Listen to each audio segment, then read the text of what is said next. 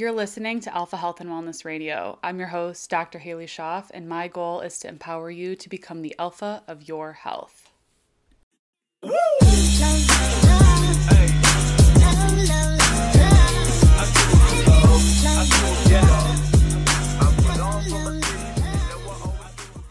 Welcome back to the podcast. Today's episode is an interview that I did with Ashleigh VanHouten. She was back on the podcast probably about two years ago when her book, It Takes Guts, came out. We talked all about organ meat. We talked about her new book. We talked about strength training. And today we dive into nourishing your body for preconception and pregnancy and how nose to tail eating can fit in with that, how nutrient density can fit in with that, and how it can help benefit the process and just overall kind of what her journey looked like for that.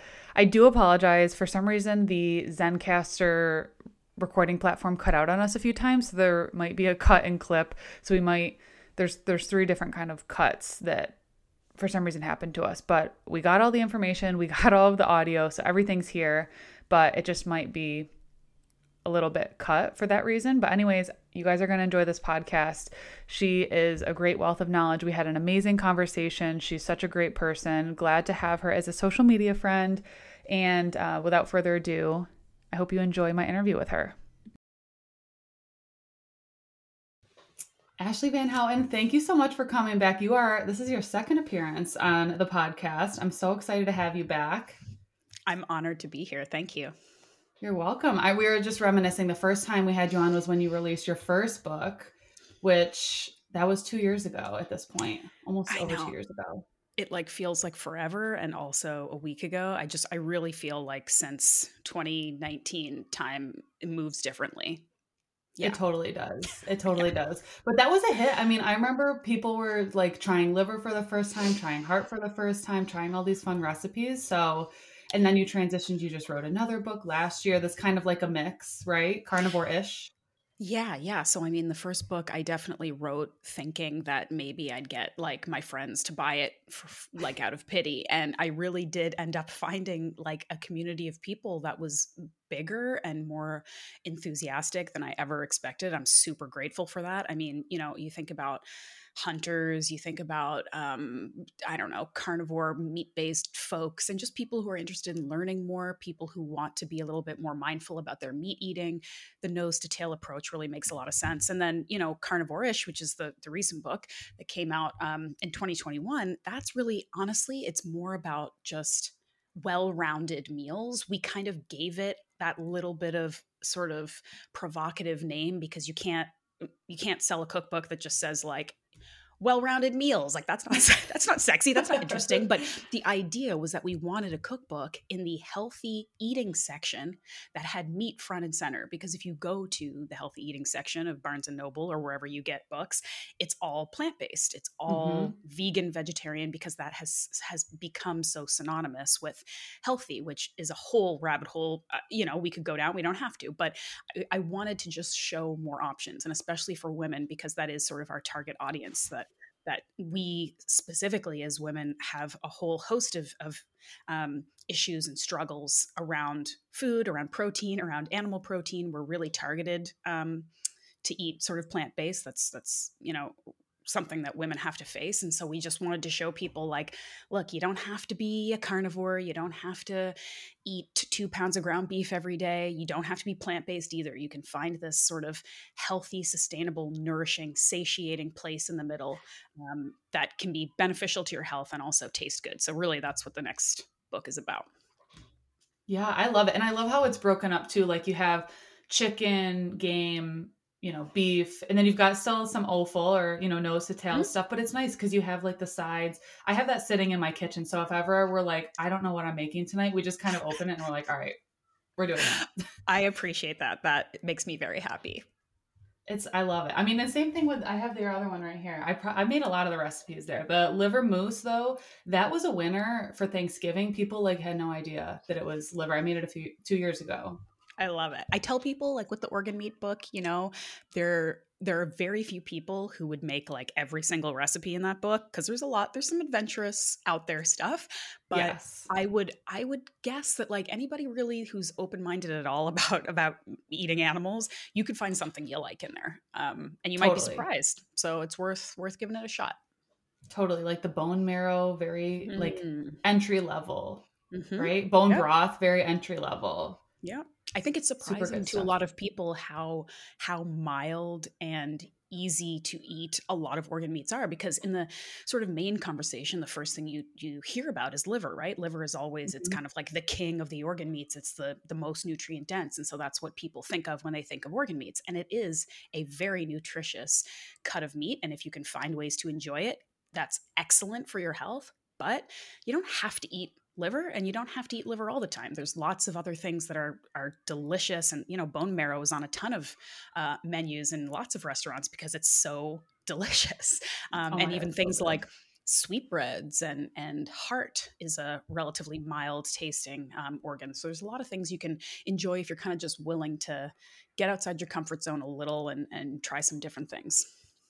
Yeah absolutely. So kind of taking it back a second for people who might not have listened to the previous episode with you i know we talked a lot about organ meats we talked a lot about like sustainability with it. What is your background? How did you get to where you are now? I know that you were in the fitness space for a long time and then typically being in the fitness space i would be stereotypically thinking okay this person wouldn't be as interested in organ meats and all these kind of nose tail. But I love how you bridged those gaps where you want to try to eat whole, balanced, nutrient dense meals, but you also want to be able to do a pull up and be strong and mm. feel good. Like I love how you have both of that. So, what is your background with all of that, and how did you kind of get to where you are now?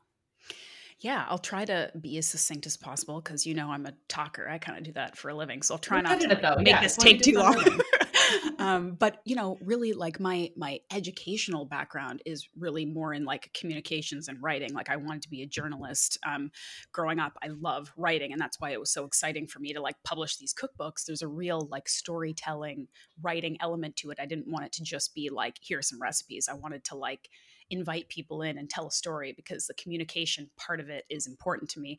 Um, but I've always been into fitness and strength. I've always been, even though this word isn't cool anymore, like a foodie in that I love yeah.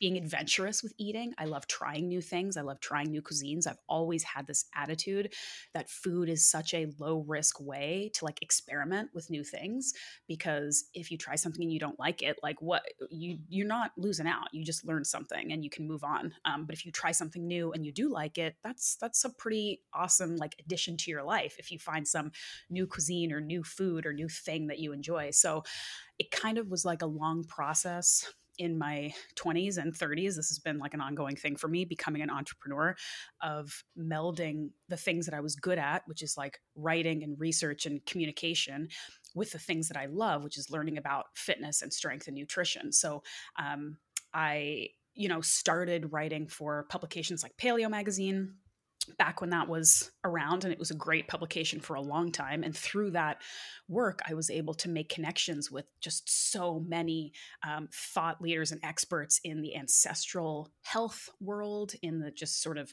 you know keto paleo carnivore just general nutrition and wellness. And um, i ended up taking over their podcast. And so it was really just a process over many years of gathering information and trying things out for myself personally um, and through that developing you know strength and, and fitness programs for you mostly for women. I do health coaching and i work with everybody but it's always been a passion of mine to to help women get strong because i think there's a real empowering um, confidence building element that that I think a lot of women need and, and can benefit from um, to learn about physical competence and learn what their bodies are capable of and to not have that so closely related with aesthetics and the value that we place on that. I mean, again, that's another rabbit hole we all want to. Look at. Oh my god, I, that's the one that you got into in your podcast today. That I was like, oh my god, I could talk to her about that forever because I have so many thoughts on that too. But I mean, I, I'm happy to talk about it. It's it's a very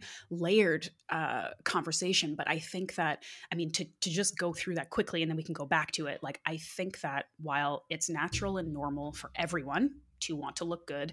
I think it's really crucial for human beings' sense of self worth and confidence to have other things going for them than being hot right? I think that's totally. very important. And so, learning how to do a pull up, um, building muscle and strength, learning these physical skills, whether it's sports or whatever it is, I think that's really, really important. And so that was that's something I've I've pursued with creating my own programs.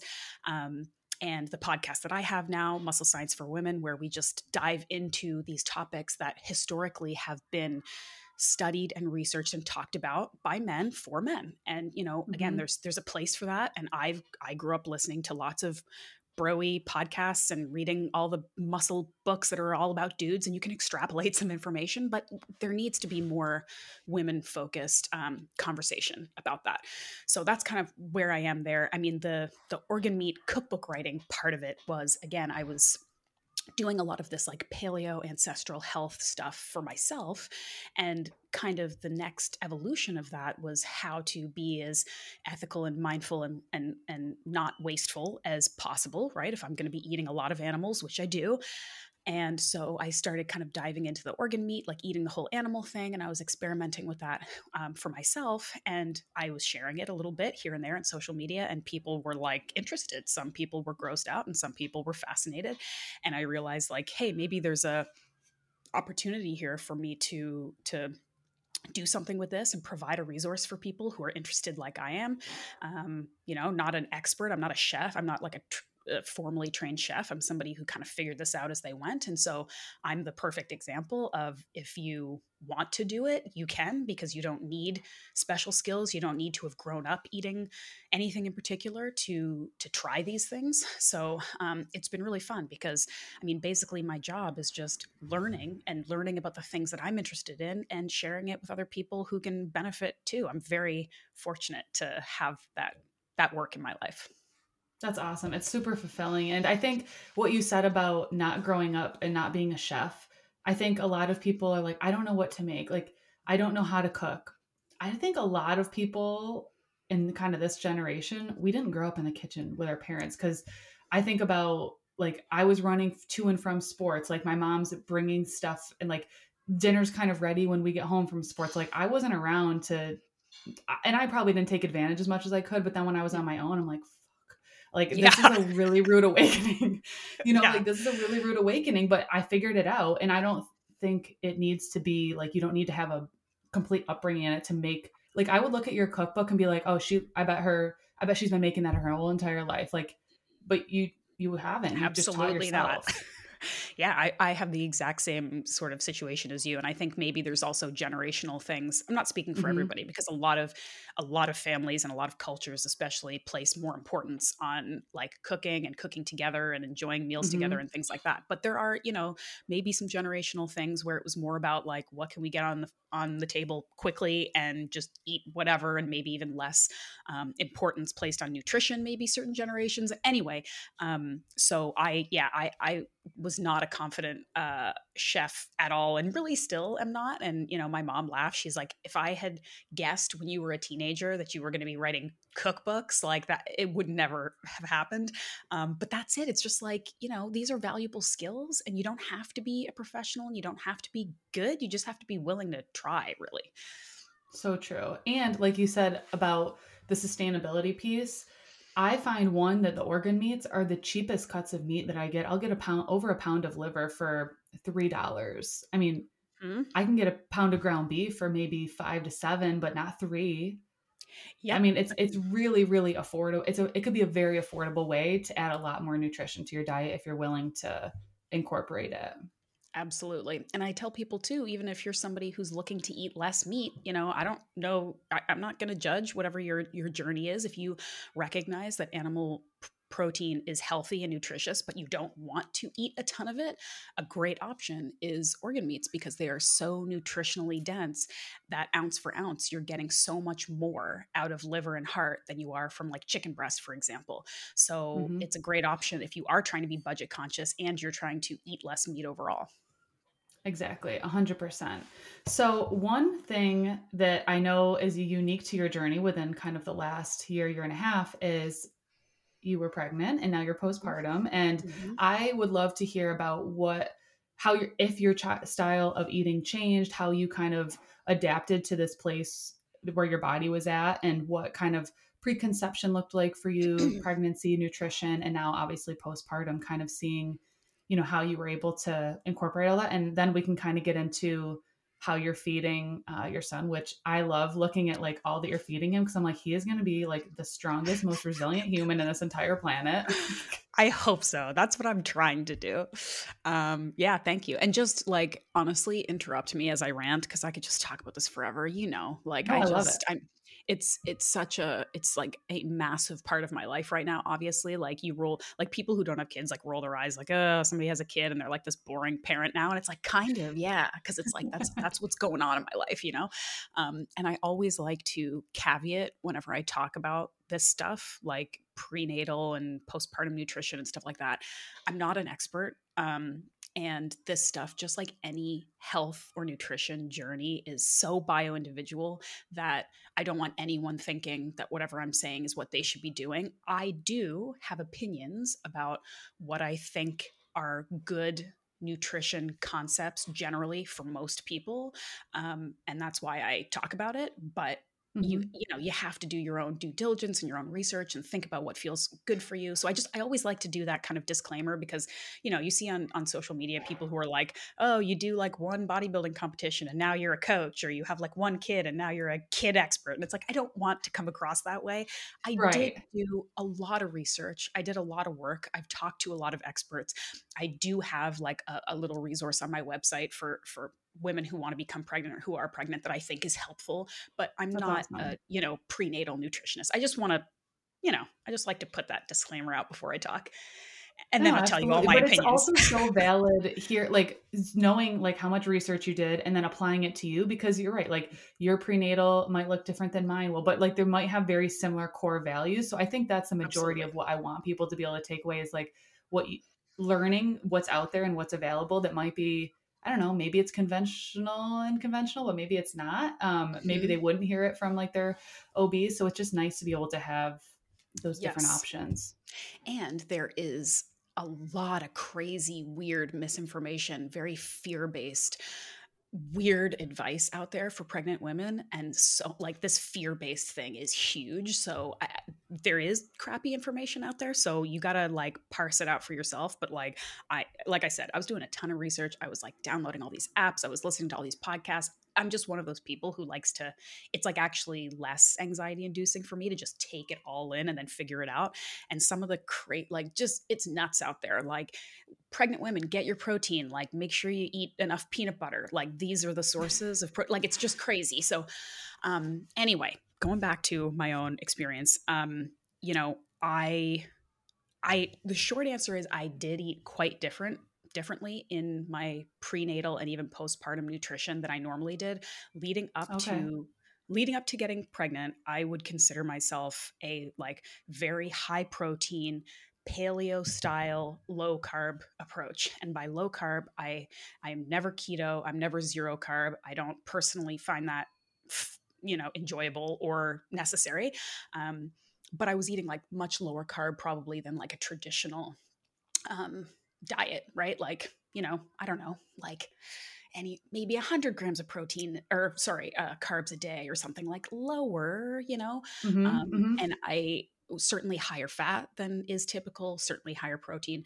And when I became pregnant, I my carbs went up significantly and they to be honest with you, I'm like 15 months postpartum now, they're still higher and that's something that I'm just starting to kind of think about changing now. Um, I'm still nursing, not very often, um, so the sort of breastfeeding requirements are much lower mm-hmm. than they they were.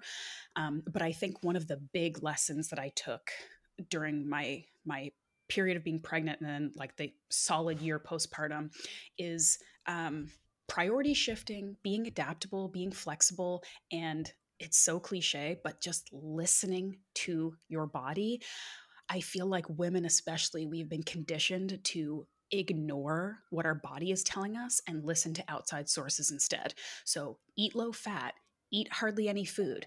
do a ton of cardio because that's what's going to make you skinny and that's what's important when our bodies are screaming for nutrition um, and screaming to to relax and not overtrain and all of these things right and there's so much guilt and you know i've worked with clients and there's just so much guilt around allowing our bodies to eat more and allowing our bodies to rest more and i am proud of myself that i really took this to heart. And I thought, as soon as I was pregnant, I was like, this is my priority.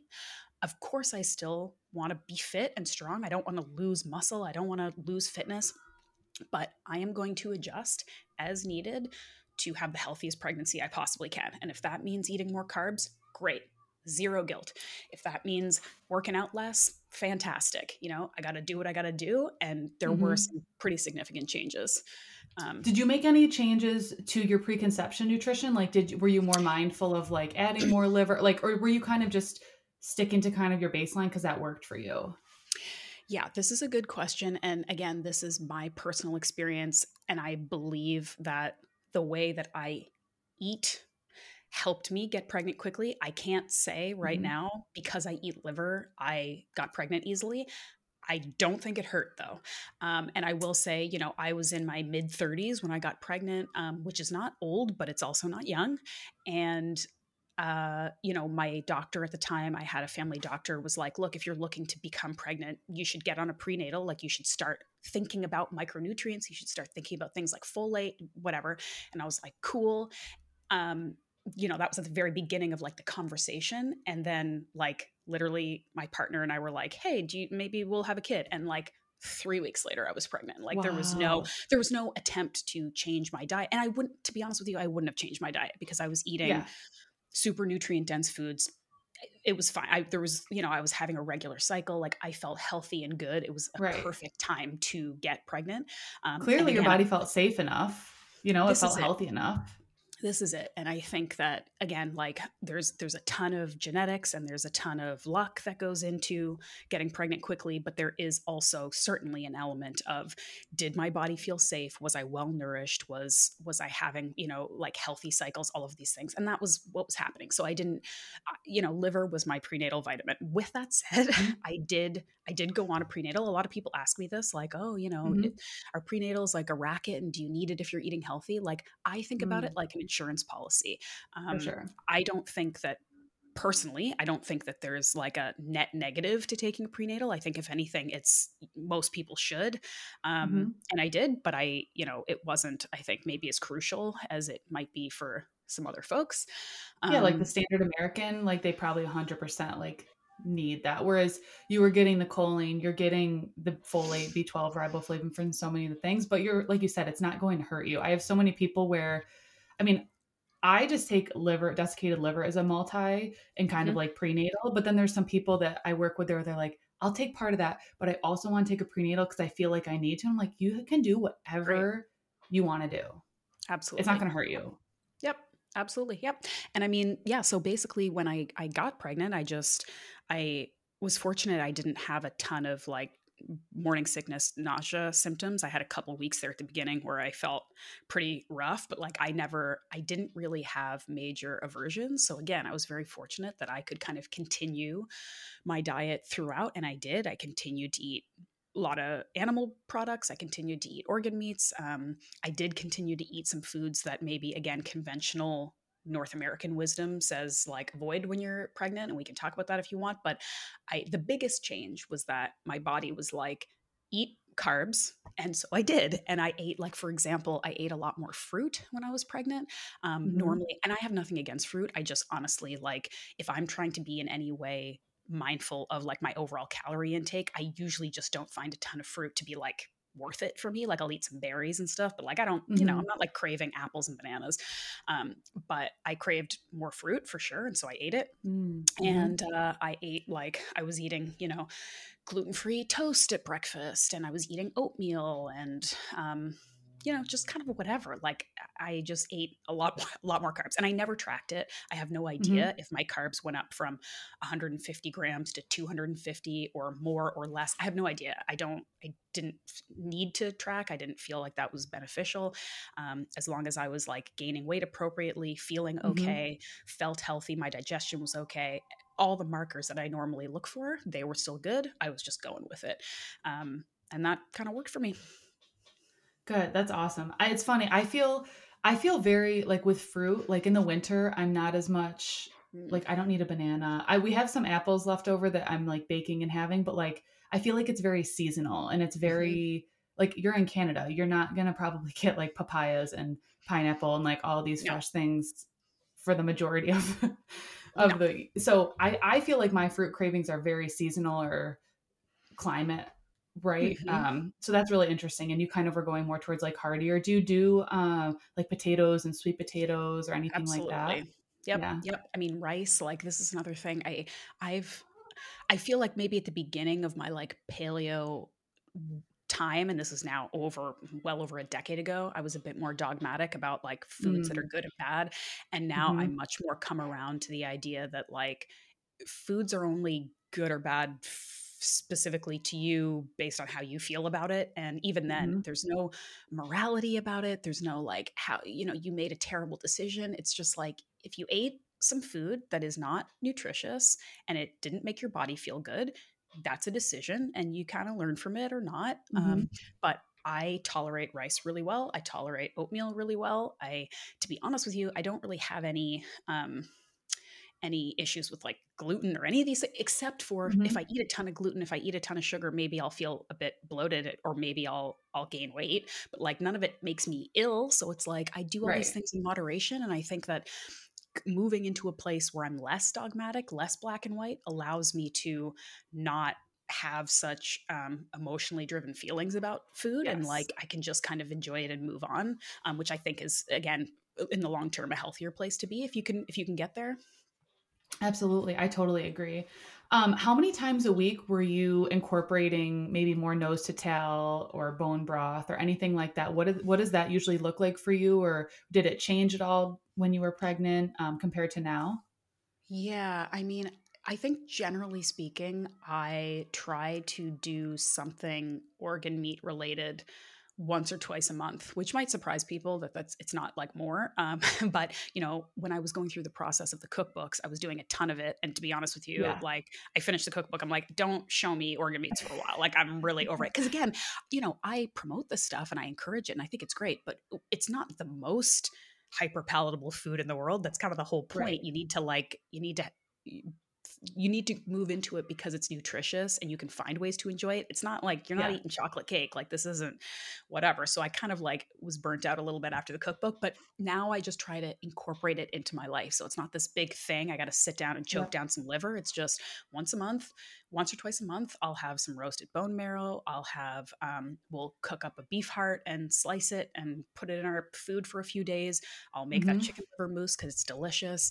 Um, mm-hmm and that's really kind of how I stayed with it. Like every time we do we do like a big um, meat order once a month from like a local farm and there's always chicken livers chicken hearts um, marrow bones um, one maybe larger heart a tongue maybe beef tongues really good um, and we mm-hmm. just kind of throw it in throw it in when we feel like it um, you know just i think that's enough i don't think that i think that's super to... doable yes like that's very doable because yeah. sometimes part of me is like I, you know, and there there'll be times where I mean, there was one time where I think I, I had it in ground meat and I ended up having it for a few days in a row. I'm like, wow, that was a lot. Like, but it didn't feel like a lot. But then there's weeks where it's like, oh wow, we you know we didn't have any today. But it is so nutrient dense that it's not something that you that you no. should feel pressured like you need to have all the time. I mean, if you want to, there's some times where like I crave it. Like my husband's mm-hmm. downstairs right now. I made beef, heart, liver, and then um, ground beef just together for lunches for the weekends like i'm really nice. looking forward to those because you know you can hide it throw some raw cheese on it i mean i don't even feel Delicious. like you need to hide it it's just because it's chicken liver but but still like you know it ebbs and flows so i feel like that's more doable whereas i feel like there's some people that you see online where it's like they're having three ounces a few times a day and it's like oh i don't know like maybe that's for you and that's great but if you're kind of getting into it and you're maybe thinking about preconception and pregnancy and like i don't feel like that's doable then maybe you just kind of tiptoe into that type of approach, which I feel like is very sustainable and very doable. I mean, I think we should. I guess this is a. Are you still there? Oh, I think I. Yeah, I'm here. Disconnected for a second. And see. No, that did. All right, where did we get off there? I don't even. You were saying um.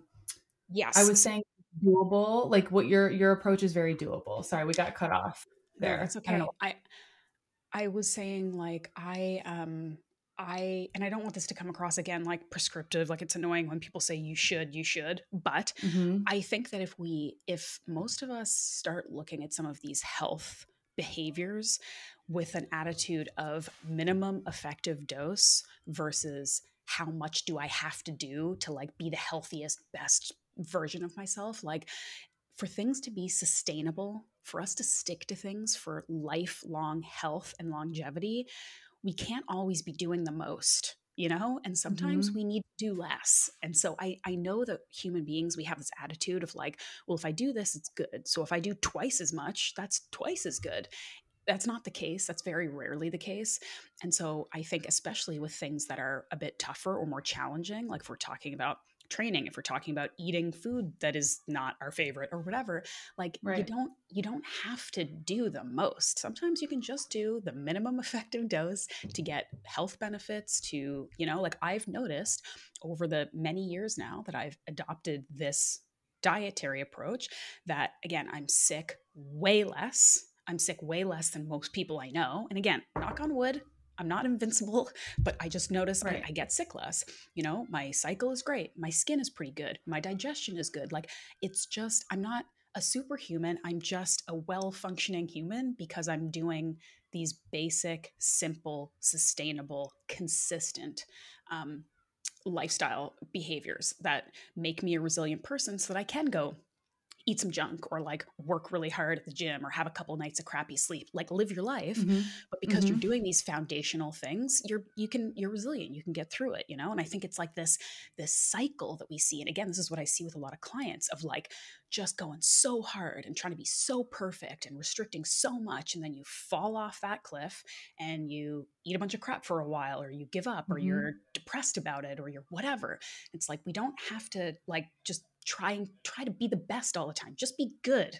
just be good. I'm not exactly. telling you to settle, but like just try to, you know, find that happy, sustainable place in the middle that will make you healthy and and happy for the most part. I think that's like maybe again I'm getting old so I'm like trying I'm trying like I have less like ambition to like oh I need to be the strongest fittest person. I'm like I'm cool with just being pretty strong and pretty fit and and healthy and not sick, you know. Exactly anyway which is not a bad thing to live by no. um did you have any any food aversions at all or any crazy cravings throughout your pregnancy yeah so for like one week at the beginning because the first trimester usually is the the hardest for um for most people for like aversions and nausea because it's and i feel like, like, a lot of the aversions are me and a, a lot of people that i work with and it's, it's like common. they're like i need to eat it because it's i know it's so good but it's I know that so many people get crazy aversions.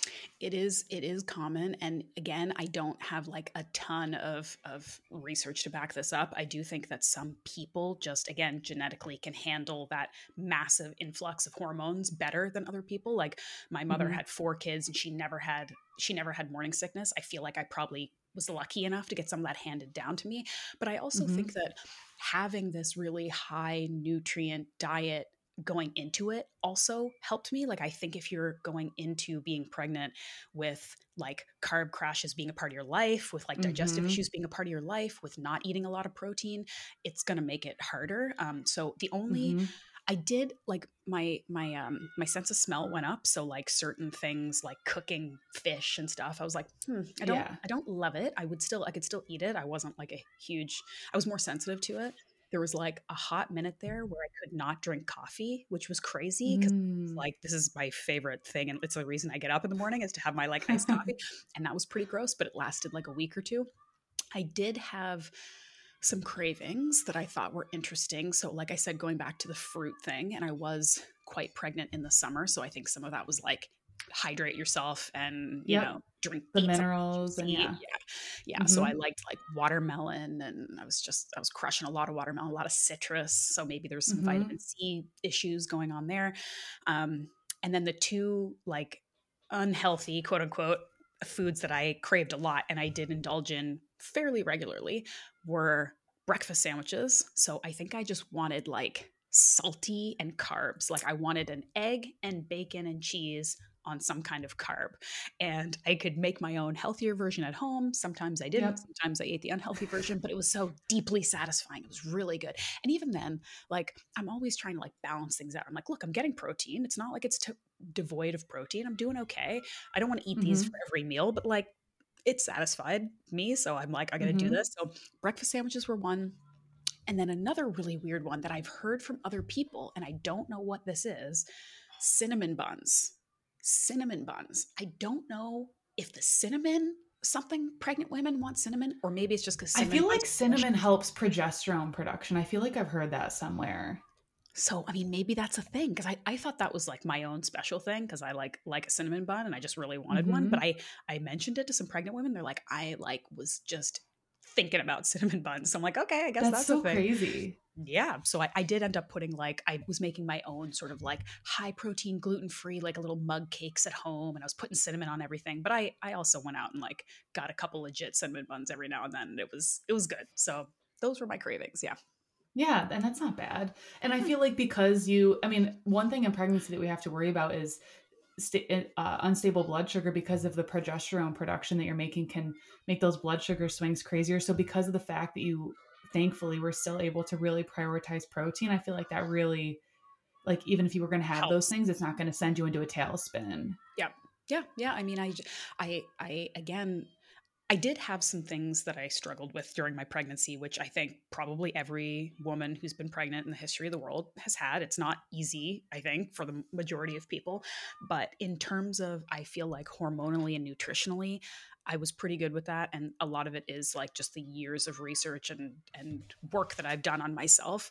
Um, but I think it also like impacted like my, my mood. Like I generally mm-hmm. did not, people warned me about, you know these emotional hormonally driven like mood swings and you, you're going to be crying and upset and this and that and all the time and like i certainly had some moments but i felt i really like looking back i was like i was pretty even keel like i feel again very fortunate um, and mm-hmm. i do think like nutrition and probably of course the exercise part of it um, had something to do with that because it can be a very stressful very emotionally oh, shoot you're offline great chat either way but i will be sad if uh if like half of this doesn't record, that will suck. Yeah, I think I caught it when it keeps. I think I caught it when it keeps cutting out. Sorry, guys. We keep. I don't know what's happening. This is like malfunctioning. So, um, internet. Resuming our last. Okay. Um, you were talking. Okay. What were I think. I think. I think we were talking about just sort of again the kind oh, of because like, you like, went into your pregnant. Oh, I know what I was gonna say. Did you? So you said you had uh, normal cycles, like everything was good with your hormones. I have a theory that the more obviously balanced you are, the less symptoms that you have associated with your menstrual cycle before going into pregnancy. I have a theory that I mean that's not even a theory like that has to be backed up that you have less hormone imbalances going in that that's going to be a little bit more sound so i bet that that helped you be a little bit more stable in your mood whereas if your cycles were irregular or if you had PMS or you had these things, like that's just going to be completely exacerbated when your body's pumping out even more hormones. Yeah, I would think so. And I mean, I, this is something you would know more about than me, but I, you know, I was on hormonal birth control forever, you know, growing mm-hmm. up, like I think many people. Um, and I went off it, um, you know, at a certain point because I just didn't want to do it anymore. Um, and when I went off and I had to like experience what an actual period is and as an adult it was horrible it was like a nightmare. Um, and i still thought i was pretty like healthy and well-rounded and stuff. My periods were like they were i, I believe they're within the realm of normal but having not had a real one for most of my adult life i was like ugh like this sucks. And right. i had heard horror stories that postpartum your periods can be like way worse like more painful mm-hmm. heavier all of those things. And i actually got i mean whatever tmi whatever. No such thing. Period, no such thing as tmi good I got my period like five months postpartum. I was still heavily breastfeeding, and I was kind of told you don't get it until you like taper off the breastfeeding. So I was like a little bit disappointed because I was like, let's ride this out as long as possible. um, but I did get my period back like relatively quickly, and um, I will say it's probably a little bit heavier than than pre baby, but it's I, I, don't have any PMS. I have very Good. little pain. And so again, I'm thinking like, I think I'm doing things right. I don't know what the science is why some people have a harder time postpartum versus not. But I do think focusing on postpartum nutrition and taking my like recovery really slowly, like not busting back into hardcore workouts and new and food restriction and all of those things, I think it really helped get my cycle back um, in a healthy way. Which mm-hmm. again, it takes patience. Um, you know uh, postpartum i did things way more slowly than i probably even needed to and i i don't regret it but it's hard it's difficult because you do have this desire to just get back to normal and mm-hmm. be the same way you were before and i know i understand that that call but i think um i just really think that that period of a woman's life is so singular and so unique and so epic and the stuff that we are doing our bodies are doing is so crazy and we often don't give it the respect and the like awe and the reverence that we should and we want to try to just go get lean again and get fit again and get back to what we mm-hmm. were doing and do all this stuff. It's like just be in this like crazy whirlwind time of like what your exactly. body's doing and how it's healing yeah. and how it's coming back together. It's amazing. Like just just relax a little, take it slower maybe than you think you should. And I think you mm-hmm. might um, benefit from that. T- totally. I mean, we're always thinking of the next thing instead of just being present and wanting understanding that this is like a different period of life that is people just need to kind of like you said enjoy that state that they're in and give their body grace. Is there anything that you added in any different than preconception and pregnancy to help your body recover a little bit better or um, support breastfeeding or anything like that comp- differently than what you were doing before? So you mean like in the postpartum period? Mm-hmm, mm-hmm. yeah I I have read and I've done some research that your nutritional needs may actually be more in the postpartum period than in pregnancy, you know, mm-hmm. by a mm-hmm. couple hundred calories or something because if you are breastfeeding that takes a massive amount of energy. It's something like 20% of your body's energy is going to breast like it's it's a huge amount better than any workout you could do um, and you are healing you are healing from um, and I don't use this word in a negative context, but like a pretty traumatic physical experience that like your body needs yeah. to work very hard to heal from. Um, so I would say I I guess probably I just ate a little bit more. Again, kept to those high carbs, high protein, high fat, high everything, just eating whatever I wanted um, and not in any way trying to restrict or think about weight loss in any capacity. Just feed yourself so that you can feed your kid and so that you can heal. Mm-hmm. Um, and I took it, like I said, I just took it very slow. Um, f- in terms of like physical movement and exercise and yep. getting back into a routine, I was like sitting around breastfeeding and going for slow walks for like a solid month or two after um, and even like resuming gym workouts or workouts like it just was painstakingly slow and mm-hmm. humbling and modest getting back into it did you work out much through throughout pregnancy I mean, the one area that I I was pretty naive is I was like, I'm totally going to be that like fit pregnant lady that's like doing pull ups when she's seven months pregnant. Like I was planning for it. I was like, can't wait, can't wait to do these weighted pull ups with like a big pregnant belly. No, um, I I stopped doing pull-ups. I think I remember I was like 23 weeks and I didn't I popped pretty late and when I did pop, I had a huge belly, but like I wasn't I didn't look super pregnant until probably like 7 months. But I feel I, like a lot of first moms say that. It's like but when you pop, you pop. Yes, yeah. And I remember going to the gym and I was had like this little belly, like probably you wouldn't really notice unless you were looking at me, but and I tried to do a pull-up and I could feel my like ab muscles doing something like not cool. And I was like, okay, yeah. and we're done. And again, this is this is the time when a lot of people will be like, you know, fight through it. I gotta keep my strength up, like it's fine. No, when you're pregnant and your body is giving you signals that you're doing something that isn't working, stop doing it and do something else. There are always so many other movements you can do. Like we're worried about our, our ab muscles. Your ab muscles are going to stretch and separate during your pregnancy. Focus, mm-hmm. Proper breathing, focus on stability.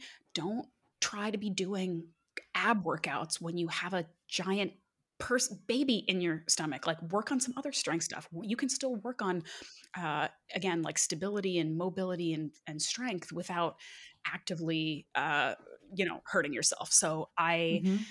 I still moved. I did I had like a weekly um stair workout that I did. There's a set, there's a very, very high set of stairs outdoors around where I live. And I kind of made it like this cool tradition. And my husband would come with me most of the time. Sometimes I'd get a girlfriend or two.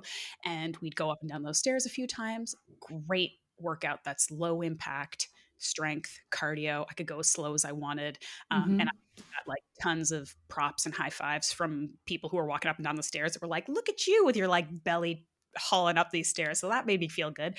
So I did I did stair workouts. I did tons of walking, um, and I did still go to the gym. It was it was hit or miss because it was again pandemic times, and I lived in like a pretty locked down part of Canada, so like the gyms weren't open a lot. Um, when they were, mm-hmm. I, and I kind of stuck to like again sort of low volume, low impact bodybuilding. So um, which I think is great for people who like you know as soon as I got any kind of belly, I was like, my feet are not t- are not leaving the ground. Like I see some of these pregnant women doing these like plyometric, like explosive stuff. I'm like, if that feels good to you, great, but absolutely not. like I was, there was no running, there was no jumping, none of that. So I was, you know, doing like dumbbell deadlift, curl and press, and like, mm-hmm. you know, body stuff and um, lunges if that felt comfortable, squats when it felt comfortable. Um, but it was way way less and that was tough i'm not going to lie like it it that's a source of pleasure and dopamine and relaxation for a lot of people um, and it's tough when you can't do it a lot and it's tough to see your body changing and saying no to things you used to be able to do um, i think it's even tougher postpartum when you're like well the baby's out i should be like back to normal um, and that's not the case for a long time so mm-hmm. it was a constant practice in patience humility, gratitude. That's like, there are still things I can do. I've got other mm-hmm. priorities right now. My fitness will come back in time. It is yeah. what it is. Um, but yeah, it, it, there were times when I was like, I really thought I was going to be crushing this like physically a lot more than I was. And I was like, nope, I'm going for a walk. And even that hurts. And, you know, I'm gonna do but what I can. Like you're it. you were you were at where you are with your season of like where do you feel do you feel like now you're kind of gaining some strength back? Um getting into a little bit more of a routine? Yeah. So again, much more slowly than maybe I would have uh, assumed or guessed. Like I probably realistically was back in the gym after like 12 or so weeks my my actual mm-hmm. physical recovery from birth was good i didn't have any like major injuries or trauma that needed to like really heal it was more just like let your organs go back into place and chill out yeah. for a bit um, so i was going back into the gym i just was taking it very very slowly i wasn't really challenging myself i was kind of more like get in there move around a little bit um, mm-hmm. and experience what your body is doing now and like the the lack of core strength is something that is quite jarring, especially for people who were into fitness and strength and working out before having a kid. Like I went back in and I was like, I couldn't, I couldn't do a proper um, push up from like a, a regular push up without like major coning and like weird stuff going on. Cause I had diastasis, my stomach was stretched out and it was very weird. It felt very weird. It felt unpleasant. And it was also again like this humbling kind of not great feeling to be like i used to be able to crush 40 of these and just getting into a plank feels bad um, so it was like a constant kind of checking my boundaries and moving back and moving back and doing what felt good when it felt good i had a pelvic pt who walked awesome. me through the process of like bringing the diastasis back together and bringing my core strength back which was mostly mostly breathing exercises breath work mm-hmm. which i did for months and months and months. Um, and i would kind of just keep testing like can i do this without seeing coning or without some weird stuff going on in my stomach? Yes. Okay i'll keep doing it. No. Okay do something else. Um, mm-hmm. and then over time i just sort of and again it's like the exhaustion like the first six months even if you physically feel good like should you be crushing like intense metcons when you're up every two hours at night and breastfeeding around the clock? I, I don't exactly. think so. Exactly. Right? So so that was kind of the process of like the first six months. It's like just move your body and try to heal. And then after mm-hmm. that i was like okay now if i can find some time i'm going back to the gym and doing again basic bodybuilding stuff. Um, i would say again it probably wasn't until like 10 months to a year that i was like i have the capacity the time and the strength to like go and actually try to like challenge myself in the gym again um, i think so that's fair though I think that's perfectly reasonable. I think that's appropriate. I think I, I probably could have done it faster. Um, I didn't need to. And I feel like I am where I am now because I took it as slowly as I did. Um, and, you know, I'm not I'm not where I was before, but of course, there's also the element of like, it was a pandemic. I wasn't working out. I was pregnant for a year. Like, I lost some muscle for sure. I lost some strength Mhm. for sure. Um, do I feel like I'm like irreparably changed and can't get strong and fit again? No. And I feel like I'm pretty damn close to where I was at the beginning because I've done it intelligently and slowly. And I'm like, I'm still in this fun, like rebuilding phase where I'm like, okay, well, what do I want to do now? Cause like I'm kind of starting over again. Like, do I want to get a strong squat? I haven't really been squatting lately. Let's do that. Like I'm working on some like lower body stuff. Um, That's so awesome. this Like new goals, kind of like going back to basics, where it's like you get to kind of start with whatever you're looking for. I love That's that. it. That's kind of fun, especially when we've been into fitness for so long. Like I felt like this over the summer. Where I'm like, I've been working out for 15 years. Like I'm just doing it because I do it. Whereas like now I'm following a different training program. Like I'm challenging myself in different ways. It's just fun to kind of like get into new things where you kind of know and see why you fell in love with it and then get to challenge yourself in a different way. A hundred percent. Yeah, I mean, it's it's great to move your body and exercise because it's good for you, but it can Mhm. you can get burnt out. You can get tired Totally. and bored. The same with nutrition. Like I get that people are like, "What do I make?" because I'm so bored and tired of the same crap. And like there is an element of like sometimes life and living a healthy life is boring. it just is. Yeah. Um, but there are ways if you have this sort of mindset of like learning and being a beginner and trying new things there's always something else in the gym physically you know in the kitchen there are always things you can you can learn and try to you know spice things up so yeah. I agree. Switching a little bit to now, okay, now you have a baby and now you want your baby to kind of follow in your footsteps. What does that kind of look like in terms of introducing new foods? What does he really like? How how do you kind of introduce these things and what has that journey been like for you?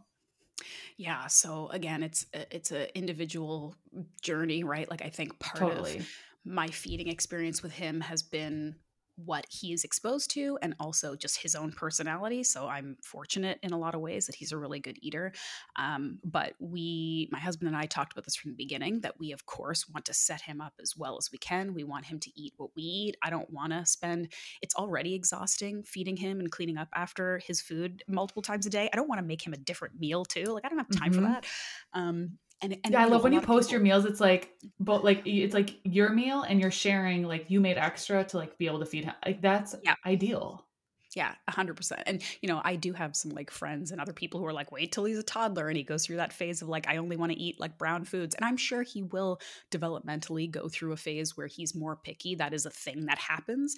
Um, but you know, it, it's and I don't and again, I don't want to be dogmatic with him either. Like he is gonna Right. eat cake. He is gonna go out into the world and eat crappy food. And I think that if we try to be too eh, black and white about that stuff that's what creates these weird dysfunctional attitudes towards food when we're told it's Mhm. horrible or you can't eat it or it's forbidden like of course they're going to want to go check that out but i do think that for the first couple years of a kid's life there's absolutely no need to give them special foods just for them um, bland foods sugar processed stuff. They don't know what exists. They don't know how delicious a cupcake is. So why do that to them early in their life when they don't right especially when their know? brains are developing and their dopamine centers are so much stronger whereas i think because you're like i remember one meal was like i think you gave him like beef heart sweet potato or eggs or like whole simple foods Yeah. super nutrient dense. Okay you're you're making his palate so much different than like ours probably were. Mhm, i mean mhm. i don't remember what i ate when i was his age but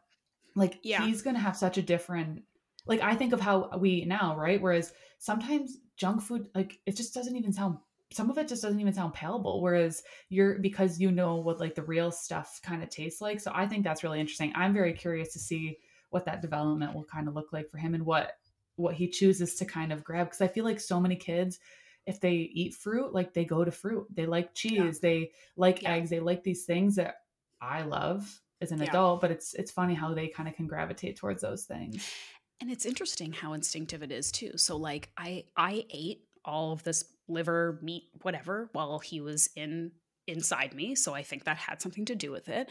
Um, and from the very beginning, his first foods were meat. Like I gave him like a big rib bone or something when he was five months old. He was always he was a big baby. He was a big boy, and he was always kind of hungry. So he he was interested in food from a, an early age. And so you know the first they tell you like do this like cereal mush or whatever, and he uh. he yeah I was like I, I don't I don't know I'm gonna try this baby led lean or yeah baby led weaning thing. And so I gave him a bone to chew on and he liked that. And then I gave him like a big hunk of meat to suck on and he loved that. And I literally, like, sometimes I'm even surprised. Like, I will put cod liver on a spoon and he crushes it. Like, he eats wow. chicken liver, he eats everything.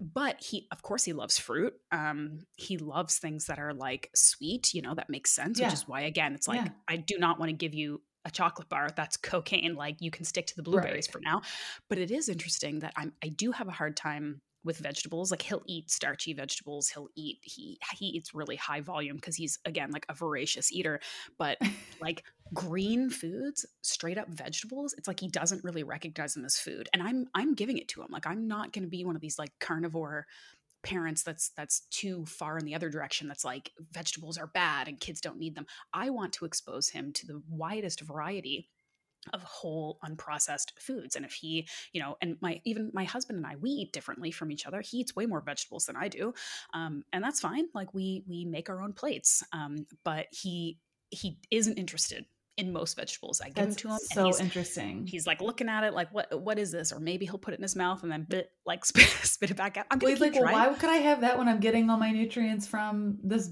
beef bone? Where, it's kind of how I feel. Which I, I mean, I kind of am like a very, I'm a very similar.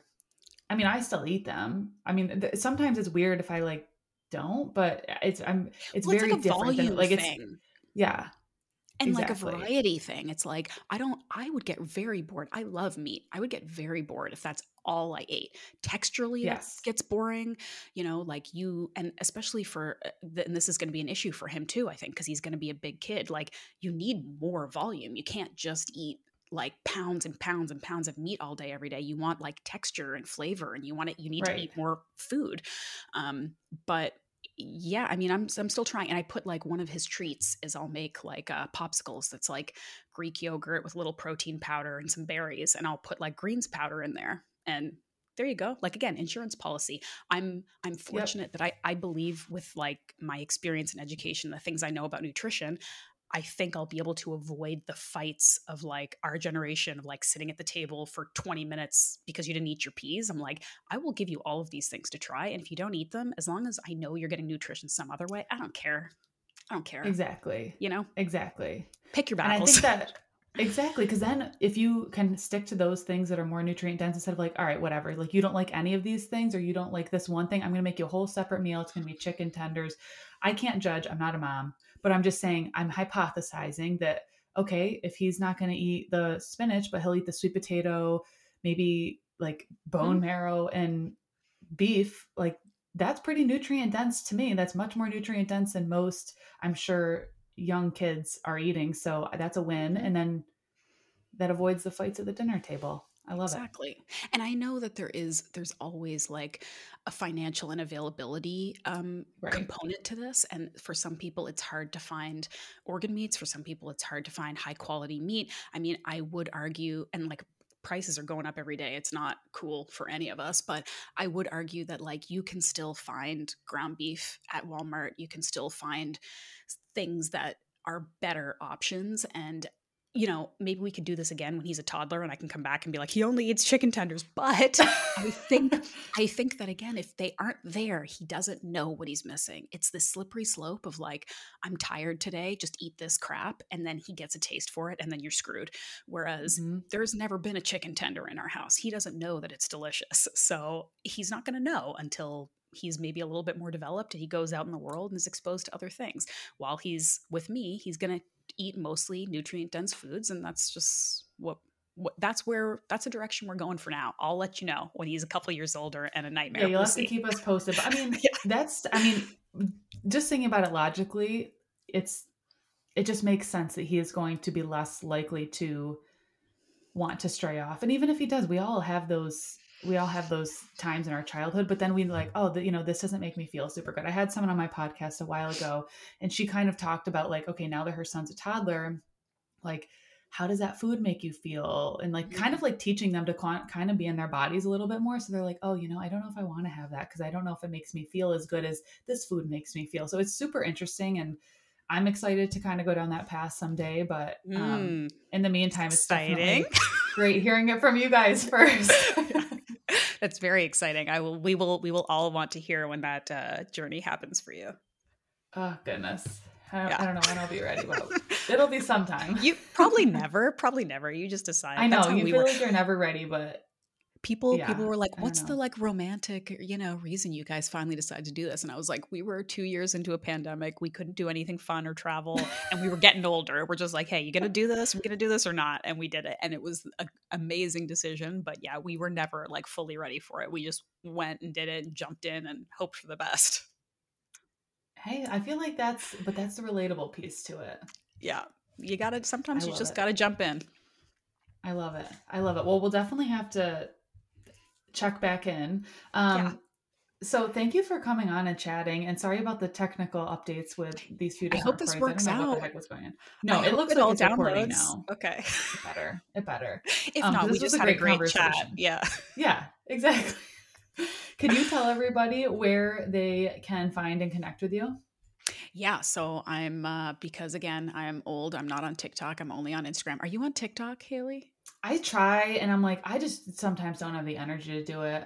Yeah, I, it's like one of those things I wish I could do. I feel like it might be beneficial, but I just I don't have the energy for it. People, I just look at TikTok videos on Instagram. Anyway, you can chat with me on Instagram. My handle is the Muscle Maven, and my website is just my name. It's just ashleighvanhouten.com, and you can see more about um, my products and coaching and the books and everything you like there. And uh, I have a podcast called Muscle Science for Women that Halie's going to be on in the new year and uh, that's it. Yeah. Cool. Love it. And I'll make sure I link the I'll link all that stuff in the show notes and I'll link the first episode that we did together too. So if people kind of wanted to dive even more into muscle or uh, organ organ and muscle meat, um, mm-hmm. um, they can definitely check that out. Cool. Cool. Well, thank you so much. Thank you for having. Me.